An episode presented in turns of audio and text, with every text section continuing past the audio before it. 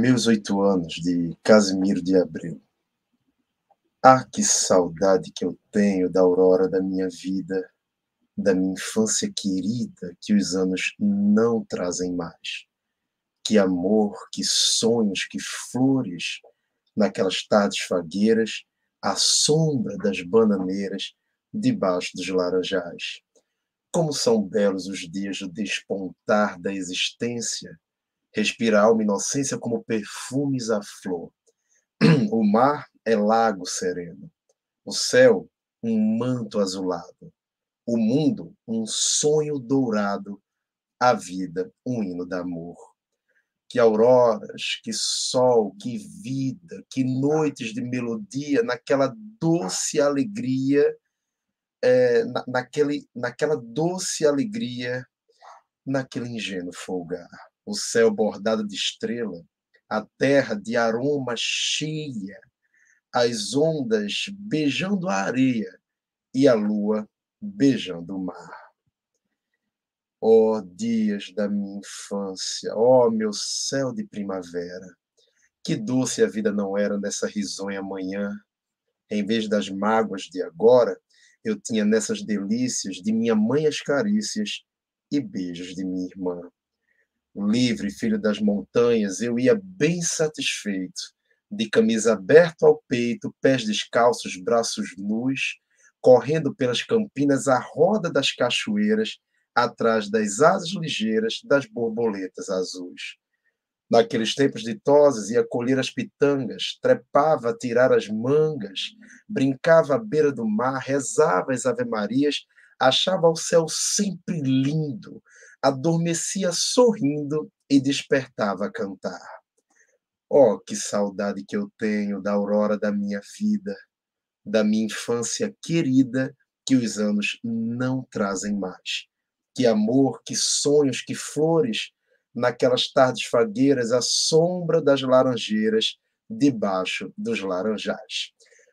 Olá, senhoras e senhores, muitíssimo boa noite, sejam bem-vindos à nossa live Estou ao vivaço a partir de agora. Hoje, 12 de outubro, Dia das Crianças, né? Aí não dava para começar uma live no, no Dia das Crianças sem que eu recitasse nosso queridíssimo Casimiro de Abreu, esse homem que faz parte do romantismo. Ele foi um poeta da segunda geração romântica. Ele está ali juntinho do Álvares de Azevedo. Álvares de Azevedo, que era pessimista, melancólico, melancólico, mal do século, aquela coisa toda.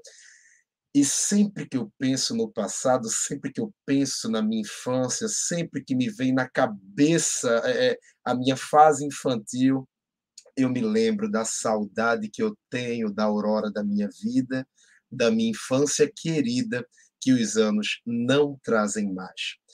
Gente, que sonho estar tá aqui no Dia das Crianças, realizando na prática um sonho que eu trago desde criança.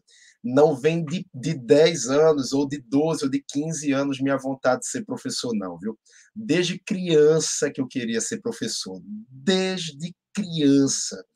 É, eu pegava meus brinquedos, engraçado é que eu sempre conto essas histórias aos meus alunos, porque minha mãe ela me dava presentes do tipo giz, é, quadro negro, é, caderneta. Aí eu pegava meus bonecos, colocava em cima da cama, foi minha primeira sala de aula, primeira sala de aula onde eu dei aula para alguém, né?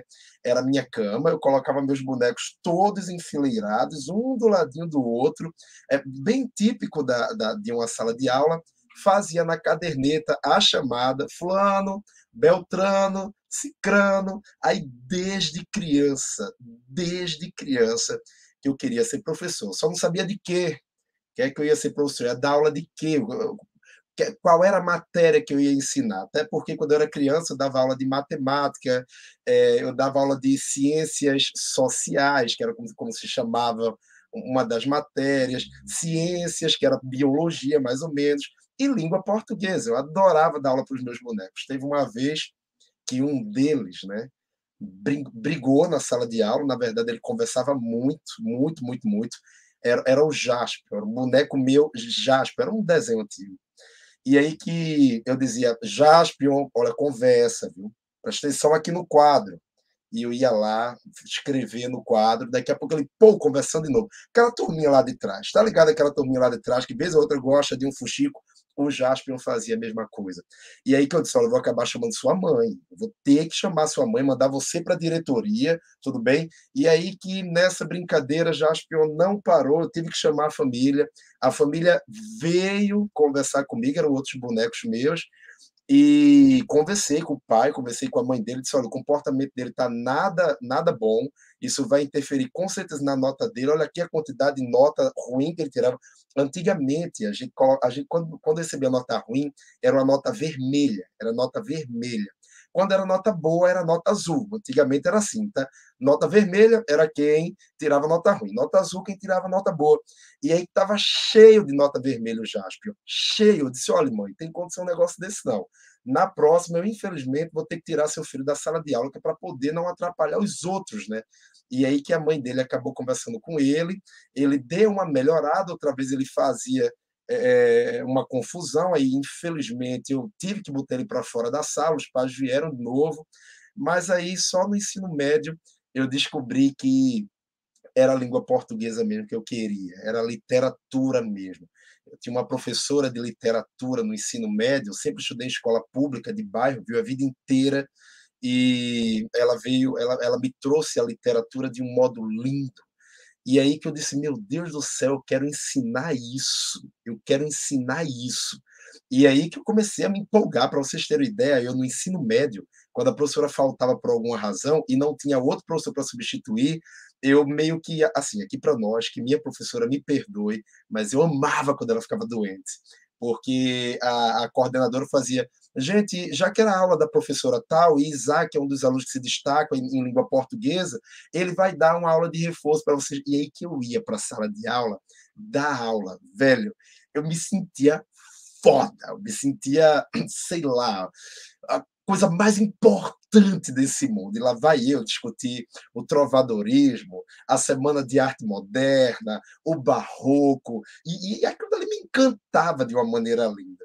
E hoje, neste Dia das Crianças, é um dia que eu, ao invés de estar com meus brinquedos na cama, não sou mais criança, que saudade que eu tenho da aurora da minha vida, eu estou, na verdade, dando aula para pessoas reais. Na verdade, eu que virei um brinquedo. A verdade é essa. E os alunos são essas pessoas maravilhosas aí que existem, respiram e compartilham o sonho de vocês comigo.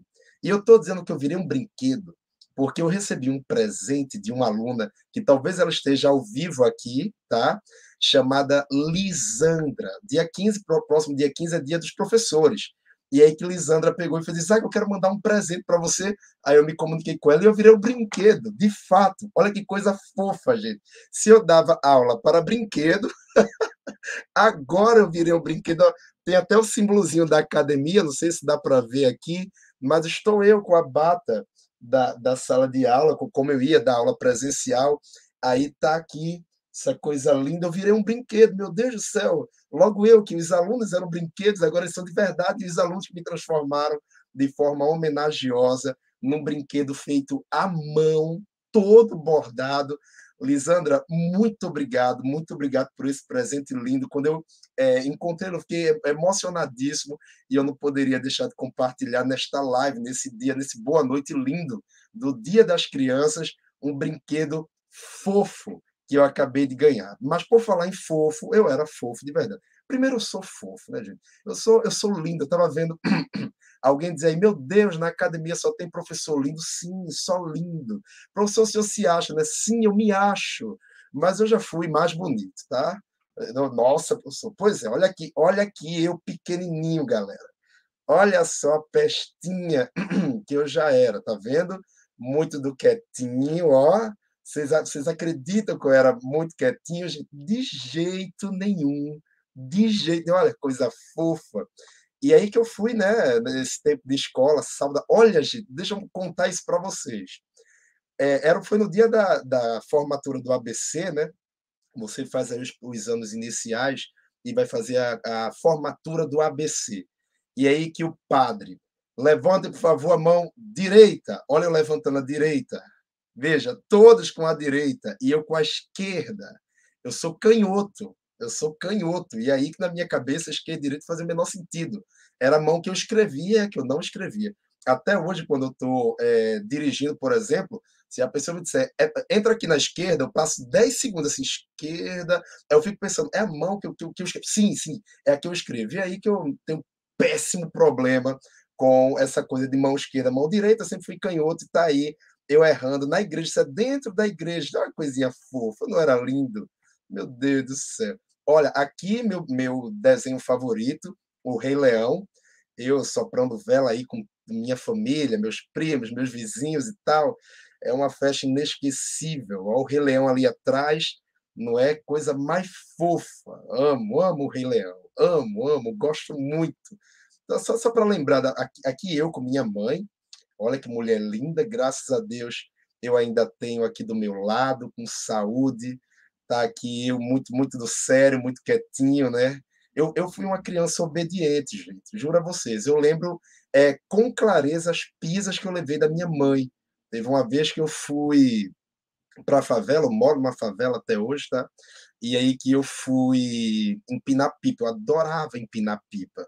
Então eu passava horas assim, ó, tempo inteiro lá, e jogando, e fazia o cerol, e a gente mesmo que fazia pipa, aquela coisa toda. E aí que se deixasse, gente, eu passava horas no sol, até que a gente decidiu empinar pipa à noite, à noite. E aí que eu fui para um lugar mais perigoso da favela. Minha mãe disse: "Não entre ali, não vá para ali. Ali é perigoso, ali tem tiroteio, não sei o que, não sei o que". E aí que eu querendo empinar pipa, eu fui. Gente, ela foi atrás de mim. Foi uma pisa épica na minha vida. Ela me trancou no quarto, pegou uma tabica. Antigamente a gente apanhava de madeira de caixa de tomate tinha caixão de tomate que pegava na feira, aí tinha uma madeira, era com aquilo que eu apanhava. E aí que eu levei essa pisa, me. Eu lembro até agora ela dando na, na minha, nas minhas pernas cambitos finos danados e o xixi descendo. Que baixaria. Mas fora disso, eu fui quietinho. Eu juro que eu fui estudioso. Você está vendo a carinha de anjo, né? Olha aqui a, o ABC. Eu amo essa foto. Dependesse de mim, essa foto seria a minha foto de, é, de 3x4 até hoje, todos os meus documentos deveriam ter essa foto. Foi a última foto 3x4 que eu tirei bonita. Todas as outras são terríveis. Se você olhar para uma foto 3x4 minha, na, na, identidade, na carteira de habilitação, é terrível. Eu, eu não, nunca mais consegui fazer uma cara bonitinha. Essa aí foi a última cara bonitinha que eu fiz para uma foto 3x4, e isso faz muito tempo. Olha, tá vendo? Primeira série, esse cabelinho aí é, de, de cuia, né? A galera tirava onda, dizia, ó, quando veio esse saco, cortava o cabelo assim, colocava metade de uma panela aqui, cortava o cabelo na lateral e meu cabelo ficava assim. Pois é, adorava esse cabelo, achava muito, muito bonitinho. Deixa eu mostrar uma coisa aqui para vocês, talvez vocês gostem. Olha aqui, a equipe de linguagens e código todo, todos eles crianças. Estou mostrando para vocês Andréa Nobre, Flávia Suassuna, Lilian e eu, pequenininhos. Olha só, quando a gente era criança, olha quem é Flávia Suassuna, danada. Olha Flávia Suassuna, coisa mais gostosa. Que coisa linda, Flávia Suassuna, né? Ela com essa colherzinha, Lília em cima de Flávia, toda, toda né, uma espécie de, de, sei lá, cowboy, alguma coisa assim. André, a cara de Bia, a atual filha de, de, de André, né, com Arthur. Olha se ela não é a cara da menina. E, gente, eu estou embaixo de André. Veja aí, eu, como eu era godinho, coisa mais gostosa do mundo. Minha mãe diz que eu adorava comer fruta. Atualmente eu detesto certo? Quando vem uma fruta assim, mas rapaz, para que comer uma fruta se eu posso comer uma lasanha? Aí eu vou na lasanha, entendeu? E tá, tá errado esse meu hábito alimentar, viu, gente? E aí que essa foto eu tô nu, na verdade, pegando na pitoca para aprender que a vida não é fácil, certo? É, eu criança, eu adorava ficar esticando, ai, ai meu Deus do céu, que baixaria. Adorava. E nessa foto esse flagra que, claro, eu cortei a, a imagem para aprender que a vida não é fácil, certo? gente, então, coisa boa é lembrar da infância, um momento que a gente olha assim, né? E que coisa, né, gente? Minha maneira é ficar esticando. Meu Deus do céu. Aí veja, criança, né? Criança. É, quando a gente é criança, a gente tem uma fantasia muito bonita na cabeça. O mundo é quase todo poético aos nossos olhos, dentro das nossas percepções. Eu tinha um trauma quando eu era criança, e o trauma era parede. Eu tinha medo de parede. E eu tinha medo de parede. Veja meu medo qual era. Então, se seu medo era, sei lá, é, é, palhaço de carnaval, se seu medo era bruxa, se seu medo era sei lá o quê, o meu era parede. Então, onde tivesse parede, eu tinha medo.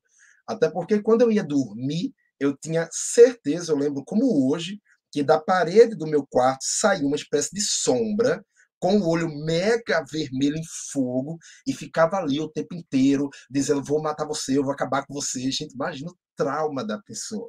Imagina a pessoa que a loucura da pessoa. Né? E aí que eu sempre pegava meu lençol e, meu Deus do céu, socorro, Deus defenda.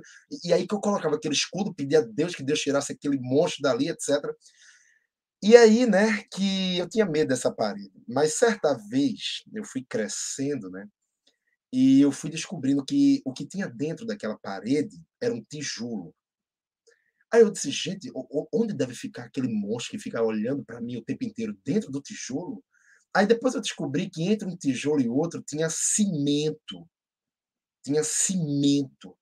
Aí eu, velho, como é que o monstro vai sair da parede se tem um cimento fechando o, o, o tijolo? Depois eu descobri que recobre aquilo ali uma tinta, um reboco. E conforme fui crescendo, fui percebendo que a parede era só uma parede.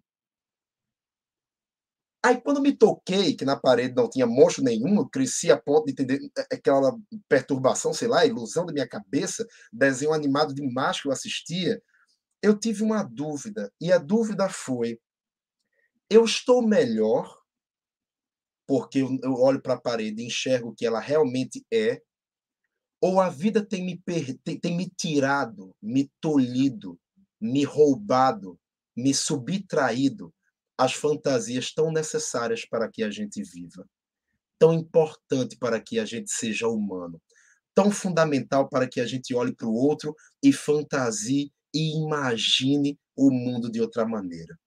A gente, conforme cresce, senhores, a gente, tem, a gente vai perdendo cada vez mais uma coisa importante: a fantasia. O desejo de olhar para as coisas e imaginar outras coisas por trás das outras coisas e a gente precisa de um refúgio para não morrer de realidade, como dizia Ferreira Goulart. Ferreira Goulart dizia que a arte existe para que a gente não morra de realidade.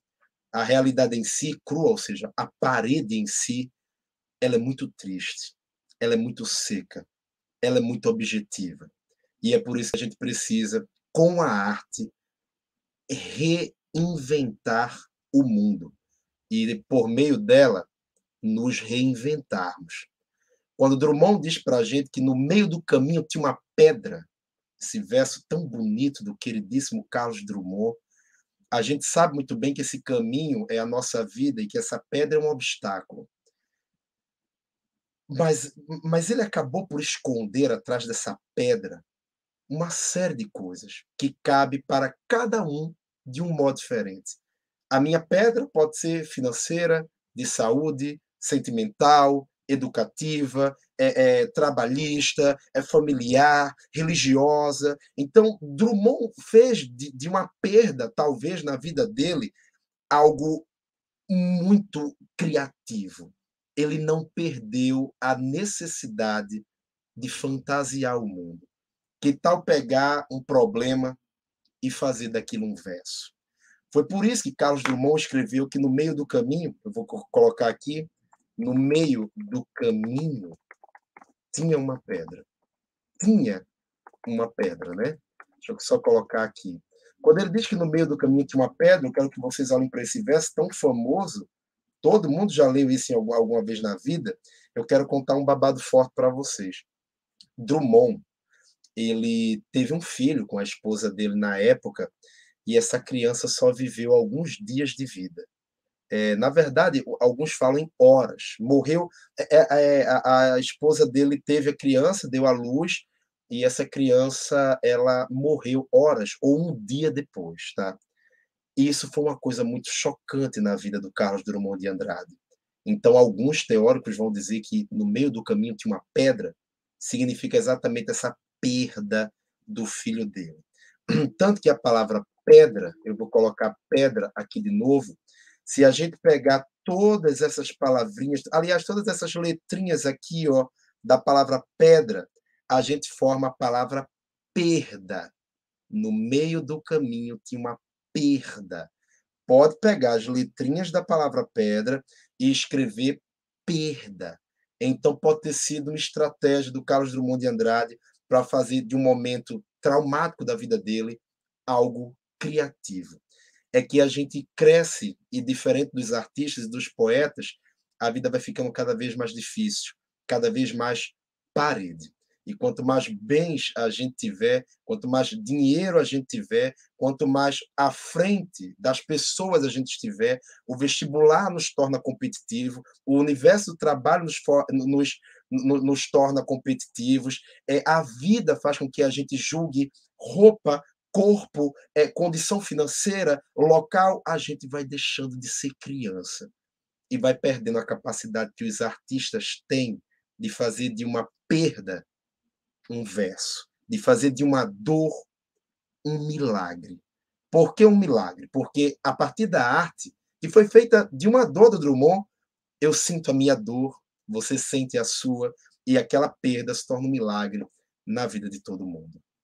É linda a arte. A arte existe para que a gente volte, como já, é, já adulto, a ser um pouquinho criança, com a capacidade de enxergar o mundo de modo, de novo, fantasioso, criativo e educativo. A gente nunca sai de uma obra de arte da mesma forma que entrou.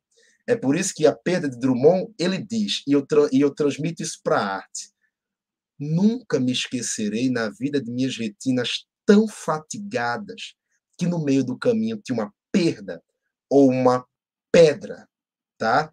Então a gente precisa entender que as nossas pedras, a nossa concorrência, a nossa vontade de ter dinheiro, a nossa vontade de sempre ter o mínimo para sobreviver, a nossa vontade de ter um bom emprego, não se torne um trauma na minha vida, mas um verso, um milagre que ajude não somente a gente, mas também aos outros.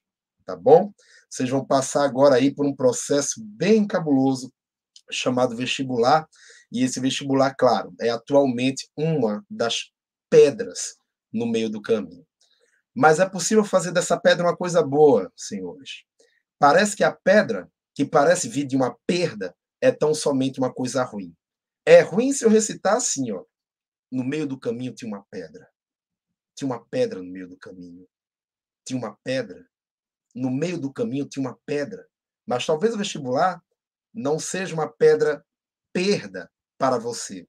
Talvez seja uma coisa boa e você faça um poema como esse, recitando da seguinte maneira: No meio do caminho tinha uma pedra. Tinha uma pedra no meio do caminho. Tinha uma pedra. No meio do caminho tinha uma pedra. Talvez isso seja e que seja uma felicidade nas nossas vidas. Mas a gente vai se coisificando. A gente vai se eh, virando um objeto, a gente vai se deixando levar pela lógica competitiva e vamos nos desumanizando. É por isso que eu estou começando a aula dizendo para vocês que falta amor no mundo. E como é dia da criança, talvez o amor que a gente tinha lá quando criança, quando o mundo era uma eterna possibilidade criativa e fantasiosa, a gente foi perdendo conforme a gente cresce. Daqui a pouco a gente descobre que amor só de mãe Daqui a pouco a gente descobre quando perde a mãe que amor só quando eu tinha mãe e a gente vai virando uma coisa com pouco afeto. E sempre que a gente tem pouco afeto, a gente abre as portas do nosso coração, da nossa mente para as coisas ruins e nos tornamos líquidos. Isso quem vai dizer para a gente é o queridíssimo Bauman. Quem nunca ouviu falar na modernidade líquida de Bauman?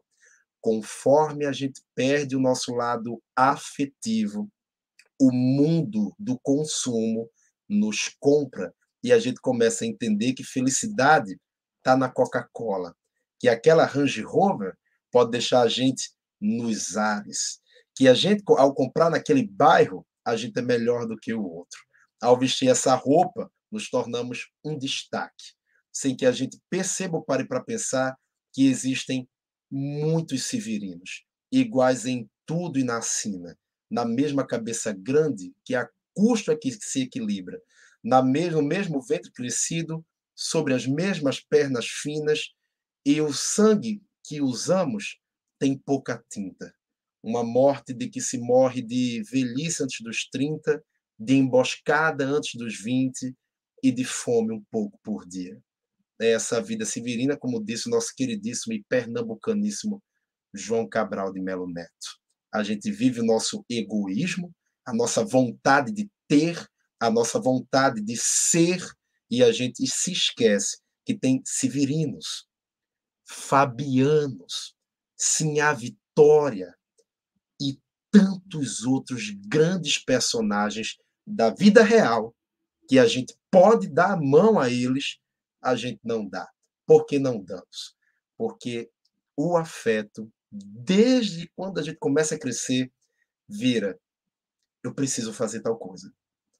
Se eu não fizer tal coisa, minha vida vai sumir, minha vida vai acabar, meu mundo vai não vai fazer sentido. Imagine que vem o Enem. Você está com medo, né? Faltam poucos dias, dias, a gente está contando dias para a prova do Exame Nacional do Ensino Médio. E a gente está depositando nessa, né, nessa prova quem nós somos. Nós estamos colocando quem nós somos, o que a gente construiu até hoje, as perdas barra pedras que já vencemos numa prova de 90 questões que não diz nada sobre a minha história, sobre o meu passado. Só eu sei o que eu passei para estar dando aula aqui para vocês, num dos cursos mais importantes do país é, em educação. Só Deus e você sabe o que você está passando para fazer essa prova do Enem. E você diz: ali está a minha vida. Como assim? Você é muito maior, você é muito melhor, você é muito superior àquilo ali. Tanto que quando você passa, que vai para a universidade, quando você olha para trás, você faz: Meu Deus, eu tinha medo daquela merda. E você percebe que há mais coisas, há mais coisas, há mais coisas. E não esqueçam, não esqueçam, somos humanos e as provas que vêm por aí não dizem nada sobre nós.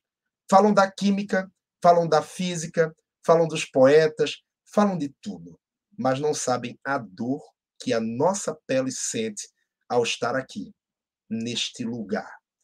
Fernando Pessoa vai dizer: olha, para além da curva da estrada, ou seja, se a gente vai passar ou não, suponhamos que a, que a curva da estrada é, a, é uma metáfora, tá? Para saber se a gente vai passar ou não. Ele diz assim: para além da curva da estrada, talvez haja um castelo, ou talvez um poço, ou talvez a continuação da estrada. Por enquanto, nós estamos na estrada antes da curva. Nos preocupemos com ela. Há beleza bastante estar aqui não no outro lugar qualquer. Quem está para além da curva da estrada eles que se preocupem com o que há para além da estrada. E nós não estamos na curva da estrada, estamos antes dela. E aqui há a estrada sem curva nenhuma. Mais ou menos isso que o Drummond diz. Eu queria começar a nossa live discutindo isso, para que a gente se toque um pouquinho, seja pela arte, seja pelas minhas palavras, seja pela reflexão que a gente está fazendo aqui de que a nossa vida não se limita a absolutamente nada, muito menos a um pedaço de papel dizendo se a letra A, B, C, D ou E. É só uma fase, é só uma etapa.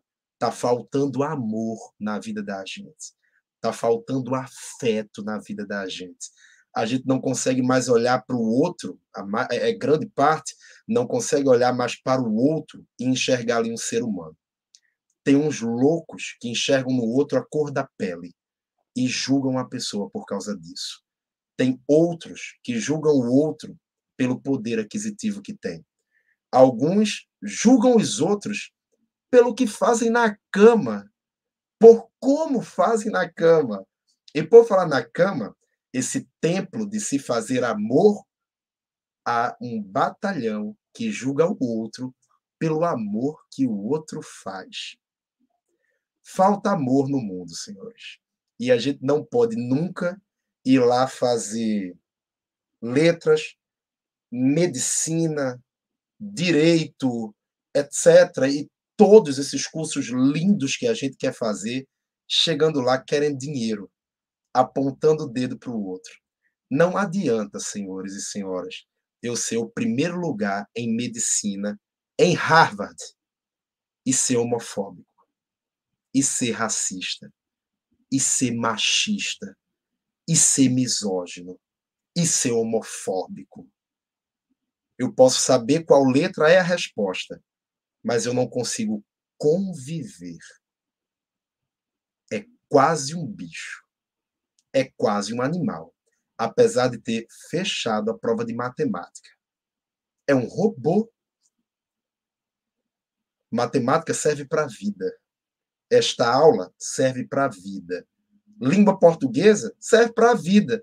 De que me interessa saber se o verbo é transitivo direto ou indireto, se eu não consigo achar nessa transitividade uma solução para a vida de Severino? A gente vai entrando na lógica de que precisamos ser mais. Mais. Mais. E a gente esquece de que precisamos também ser melhores. Ontem eu estava assistindo a live de Ricardinho, Vicente e Itam, e eles estavam falando da história. Por que a história é importante? Por que é bom história? Por que não sei o que, etc, etc, etc. Discutindo por que é bom história. E a conclusão a que eles chegaram é a seguinte: é, história é importante para que a gente compreenda o presente e projete um futuro melhor. Mas o que é que a gente está fazendo sem afeto? A gente está deixando o passado para trás. Por que a gente está deixando o passado para trás? Porque a gente era criança. Quando, era, quando a gente era criança, o mundo era uma eterna fantasia. E a gente foi perdendo dia a dia essa fantasia até olhar para a parede e não enxergar monstro nenhum e a parede ser só uma parede. E é a partir daí que eu enxergo nas coisas coisas. A parede, tudo bem, mas e o meu outro? E a minha mãe? E, e, e esse homem que vem aqui na rua que eu não sei quem é? E aquele homem que está ali vivendo sem um pão? Ele não sou eu, eu sei. Mas é necessário que eu tenha um pouco do afeto de, de imaginar a dor dele e tentar agir. E tentar votar melhor. E tentar me engajar em algum grupo social que ajude pessoas em situação de rua a gente sempre diz assim: quando eu tiver tempo, eu faço. E o tempo vai passando, e o tempo vai passando, e a gente vai sendo engolido pelo tempo. Cuidado para a gente não chegar lá na universidade. Máquina. Primeiro lugar em medicina. Estou em todos os outdoors. Mas eu sou racista eu sou machista, eu sou homofóbico. Então você é uma máquina. Parabéns, você é uma máquina com todos os atributos anti-afetivos que uma máquina tem. Você e a máquina mais importante parece que têm o mesmo valor. Mas eu não sou máquina. Você não é máquina. Nós somos seres humanos. E a gente não pode perder o afeto. O que me diferencia de um leão é que o leão, quando vê uma hiena e está com fome, ele não quer saber se matando aquela hiena ela vai sofrer. A gente tem a capacidade de ter alteridade, se colocar no lugar do outro. Então, mesmo adultos, a gente está mais perto da criança do que de um leão, apesar de nossos instintos. A gente precisa entender isso. Falta amor no mundo, mas também falta interpretação de texto, vamos para ela. Observem aqui o que eu trouxe para vocês de interessante. Tony Garrido é um escritor, é, é, compositor e é um cantor maravilhoso. É, e ele tem uma música que eu adoro conversar sobre ela, porque ela fala de afeto no meio da guerra, fala de afeto no meio do, das coisas é, ruins, né? E aí que é uma música chamada Girassol. Adoro essa metáfora do girassol, porque o girassol gira para onde tem o sol, né? É como se fosse um, um ser, aquela, aquela flor, né? sempre em busca do que é quente, sempre em busca do que traz luz, sempre é, seria uma metáfora óbvia de um iluminismo da vida. A gente sabe que o iluminismo é uma corrente é, é, é filosófica, é científica, etc., que está em busca da razão, está em busca do racional. O girassol é isso, o girassol está sempre em busca da luz e, de certa forma, correndo da escuridão, correndo daquilo que fica sem poder enxergar bem. O, o, girassol está em busca dessa luz forte que o sol coloca. E aí tem uma música maravilhosa, cantada por ele, que é Girassol, e ela diz assim, ó: A verdade prova que o tempo é o senhor dos dois destinos. Quando ele diz dois destinos, já imagina o que está pela frente, um sim ou não, né? Dos dois destinos. E já que para ser homem, olha se não tem tudo a ver com o que eu estou dizendo desde a hora que eu entrei aqui, e já que para ser homem tem que ter a grandeza de um menino, tem que ter a grandeza de um menino. Eu preciso olhar para aquela parede e entender que ela é mágica. Eu preciso entender que a pedra pode ser uma dor na minha vida, mas que eu consiga transformá-la em uma superação. Mas não é uma superação só para mim, é uma superação também para o outro, é aprendendo com a dor que eu consigo ensinar o outro a passar pela dor do outro de forma menos dolorosa. Aí é quando eu volto para a live de Ricardinho, é, Vicente e Ítalo, esses três maravilhosos, pelos quais eu tenho um amor e uma admiração gigantesca, e digo assim: são essas dores, essas pedras no meio do caminho que fazem com que a gente esteja aqui. Eu tenho certeza que você em casa, que está me assistindo agora, está dizendo assim: faltam poucos dias para o Enem e eu não sei de nada. Eu não aprendi nada. Ou, no mínimo, os mais otimistas estão dizendo assim: olha, é, eu até sei alguma coisa, mas eu tenho certeza que falta estudar isso, isso, isso, isso, e você vai para o Enem ciente de que você não está preparado. Como assim?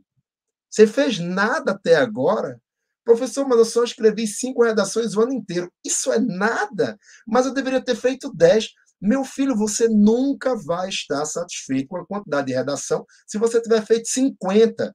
Você que está aí, você tem ou não tem a dúvida de que vai tirar uma nota boa ou não em redação? Você tem ou não tem? Você tem.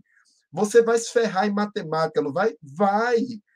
Você começa a colocar na cabeça que você é nada a gente começa a se, a, a se esvaziar. Gente, o mundo já nos esvazia, mas a gente também se esvazia.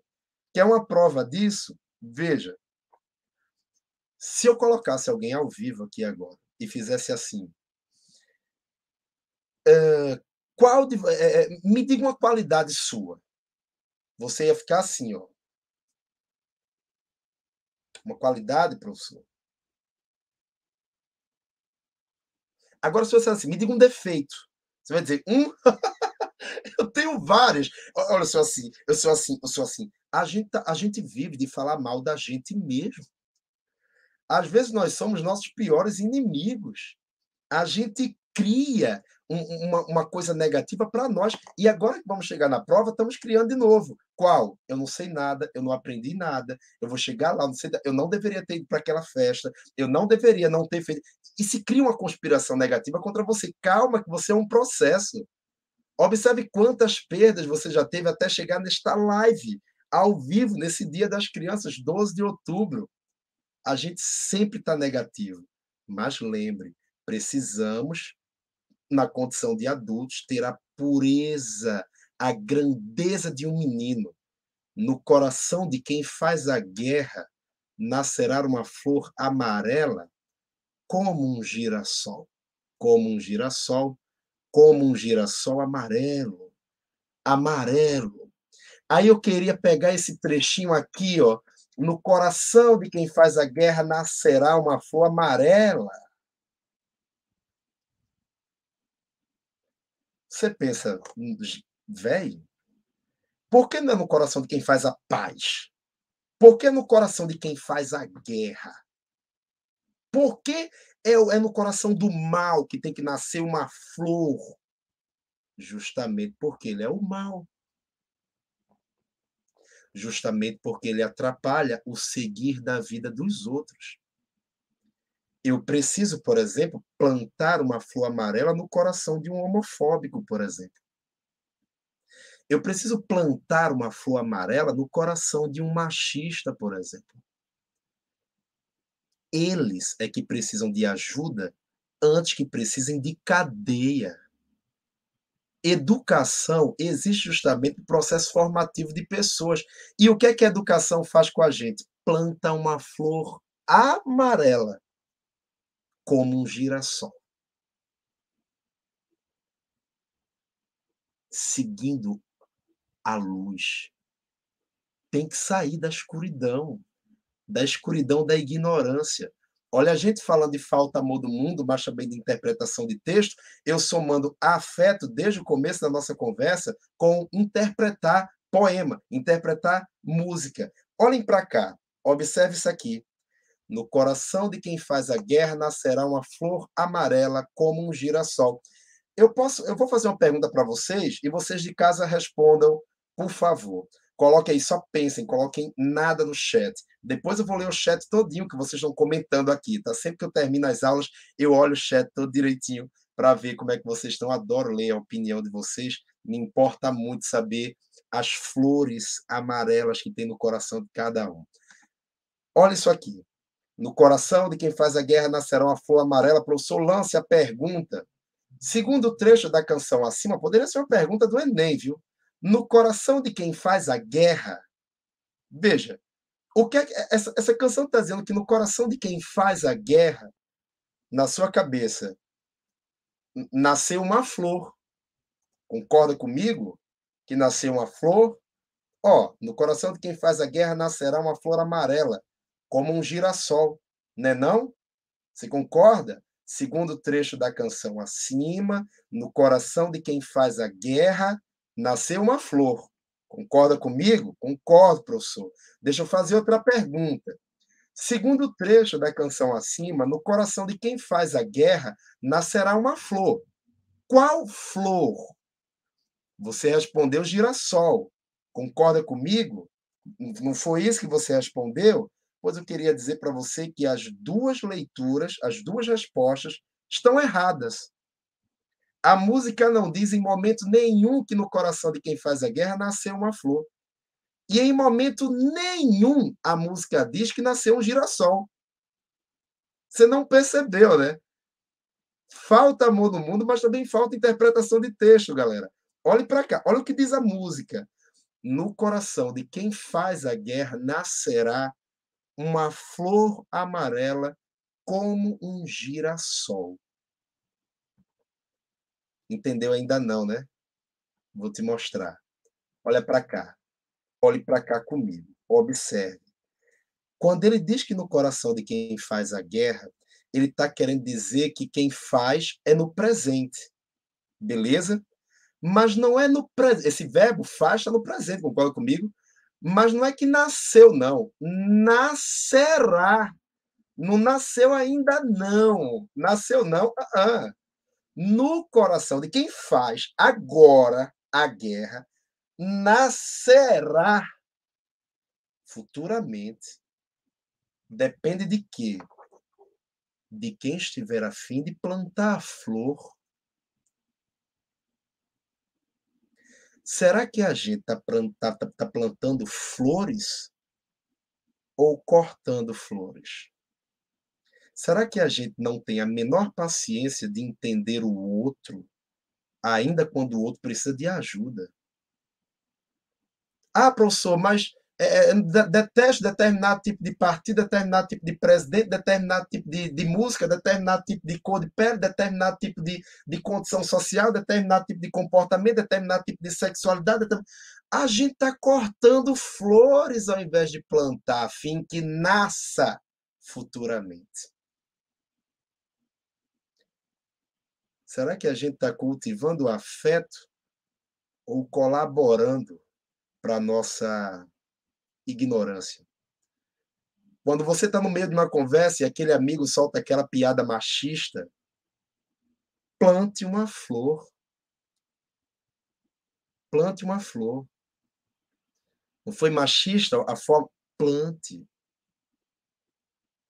Aquela conversa lá entre amigas, e você percebeu que tem uma amiga sua que é machista. Ela, mulher, mas planta uma flor. Tá no jantar da família, tem gente bem preconceituosa, planta uma flor. Não precisa, não precisa brigar, não. É só dizer assim, ó, esse pensamento aí é preconceituoso, sabe por quê? Já percebeu a quantidade de mulheres que, já percebeu a quantidade de homossexuais que, já, você sabia que o Brasil é o país que mais mata? Não discuta mais. Planta uma flor. Nascerá, nascerá no coração de quem faz a guerra. Está entendendo o que eu estou dizendo? O dia que você não plantar uma flor, meninos, meninos, a gente vive é, é circulado de amigos, eles são machistas. Pô. O primeiro comentário que você perceber que ele está inferiorizando a namorada dele, sabe aquele momento que ele condena a namorada e vai-se embora fazer com os amigos o que ele quer, deixando ela ali? planta uma flor. Cara, justamente a menina que te quer bem, planta uma flor, não concorda, não. Não seja omisso, não. A gente precisa de pessoas que plantem. A gente está tendo uma sociedade que outora planta ou só quer colher. Como é que eu vou colher uma sociedade melhor se eu não planto uma flor amarela como um girassol. Por que esse verbo está no futuro? Nascerá. Porque as coisas não são assim, não. Eu preciso plantar. Olha essa flor que eu vou mostrar para vocês agora. Ela vive no meu quarto é uma rosa que está aqui, sei lá, há quase um ano, toda murcha. Todos os dias eu olho para isso e digo assim: eu um dia serei isso. Os barrocos dizem: goza, goza da flor da mocidade que o tempo trota toda ligeireza e imprime em toda flor sua pisada. Ó, oh, não aguardes que a maduridade converta essa flor, essa beleza, em terra, em cinza, em pó, em sombra, em nada. A gente vai ser isso aqui. Por enquanto, estamos assim, ó. Jovens, bonitos e felizes. Quando a gente ficar assim, isso é nada.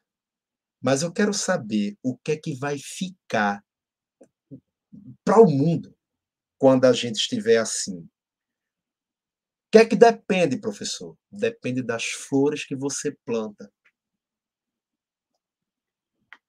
Depende da flor que você planta. Observe aqui isso, aqui, é isso que eu vou mostrar para vocês. Professor, por que é que não vai nascer um girassol. Por que não vai ser um girassol? O senhor disse, não é girassol, não, porque isso aqui é um mecanismo de comparação. Ó. Ele está dizendo, vai nascer uma flor amarela. Mas ele não disse que era um girassol. Ele disse que era como um girassol. Aí eu te pergunto, por que ele não disse que era um girassol? porque eu sou uma flor chamada Isaac Melo.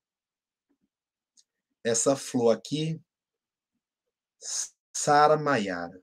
Essa aqui, Rayane Siqueira. Essa aqui, Laís Castro. Olha o nome dessa flor, Vitor. Deixa eu ver qual outras flores. Esse gen aqui, que eu não sei nem dizer o sobrenome. Vamos lá. Olha uma flor chamada aí Kaique. Tem uma flor aqui chamada Amanda. Tem uma flor aqui chamada Tailane. Olha quantas flores lindas, com histórias inimagináveis, com obstáculos, perdas e caminhos com pedra que eu não faço a menor noção do que você passou para estar tá aqui, mas você sabe o quanto você precisa estar aqui, você sabe o quanto essas palavras estão tocando você, você sabe o quanto tudo isso está sendo importante para você aprender afeto e interpretação de texto. Esse como está dizendo que é uma flor parecida, é que nem é feito um girassol. Mas por que ele não disse o nome da flor qual é, ao invés de comparar o nome? Porque cada flor é uma flor. Eu sou Isaac Melo. E você? Deixa eu te falar uma coisa. A tua árvore, de onde sai essa flor toda, lança semente ou simplesmente se acha muito linda, maravilhosa, impecável, incrível, até virar isso aqui?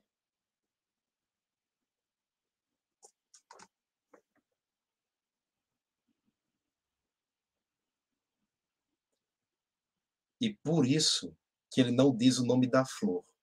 Ele só diz assim, ó, é que nem é feito um girassol.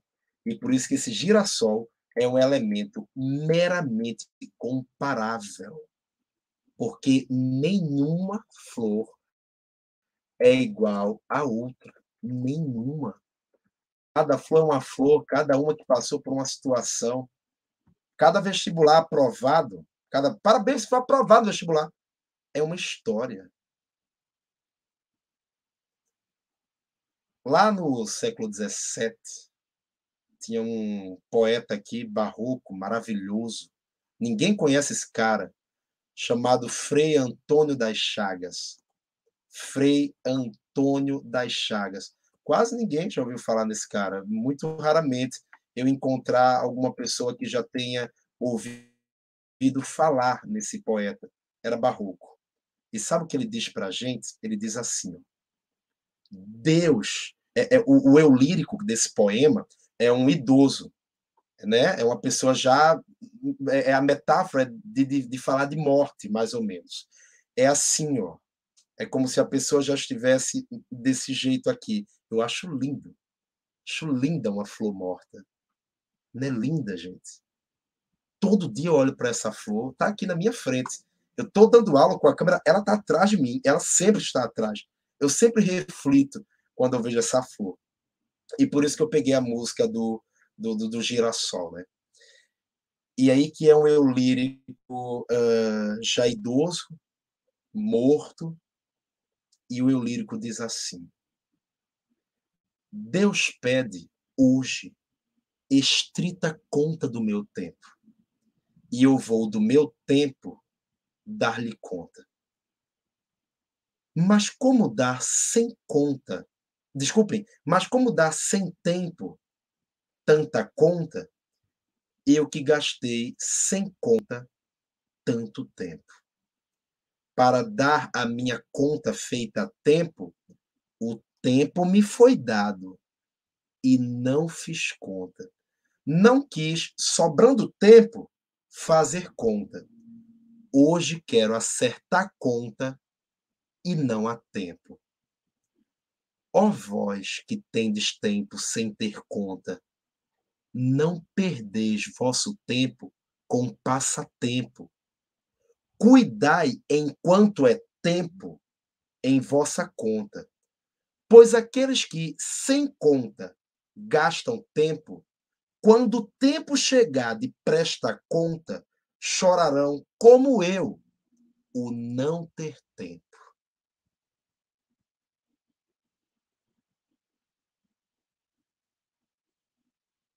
tem noção? Que lapada. Ele fica o tempo inteiro brincando. Tempo e conta. Tempo e conta. Conta e tempo. A gente tem tempo, a gente precisa fazer conta. Mas fazer conta tem a ver com plantar. Ele está falando de uma relação dele com Deus. Deus pede hoje estrita conta do meu tempo e eu vou do meu tempo dar-lhe conta. Mas como lhe dar conta tanto tempo? Eu que gastei tanto tempo sem fazer conta. Então saiba que no coração de quem faz a guerra nascerá uma flor amarela. Não é uma bomba, não. Nem uma dinamite, não. Não é um tiro, não é um revólver, é uma flor que é necessária a semente. Essa semente pode ser jogada por você, tá bom? Por incrível que pareça, nossa conversa, nossa live já chegou ao fim. Espero que vocês tenham gostado. Para mim foi uma conversa que voou, né? Essas lives serão o tempo inteiro para discutir, olha, interpretação de texto, olha, vida, olha, isso aqui é importante na redação, mas vamos fazer disso uma, uma, uma, uma conversa para nos engrandecer, para nos tornar melhor. Porque maior a gente pode virar, a gente luta para isso. Mas que a gente não seja aquele número que foi aprovado, nem tampouco aquele primeiro lugar geral que estará no outdoor, como o cara ou a menina que virou na minha escola três coisas: o caminho, a verdade e a vida. Ninguém entrará no reino dos céus que não por aquela pessoa, pelo amor de Deus. Planta flor. Planta flor. Você tem que ser médico para plantar uma flor. Eu tenho que ser professor para plantar uma flor. Você tem que ser seu filho, você tem que ser filho, neto, pai, mãe que plante flor. Cheiro no coraçãozinho de vocês e até o nosso próximo encontro, se Deus quiser. Vou ler aqui o chat, saber qual foi o recado que vocês mandaram, tá bom?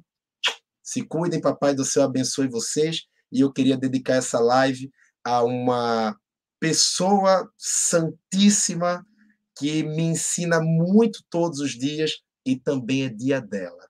Nossa Senhora Aparecida, tá bom? Cheiro no coraçãozinho, até o nosso próximo encontro. Até lá, se cuidem.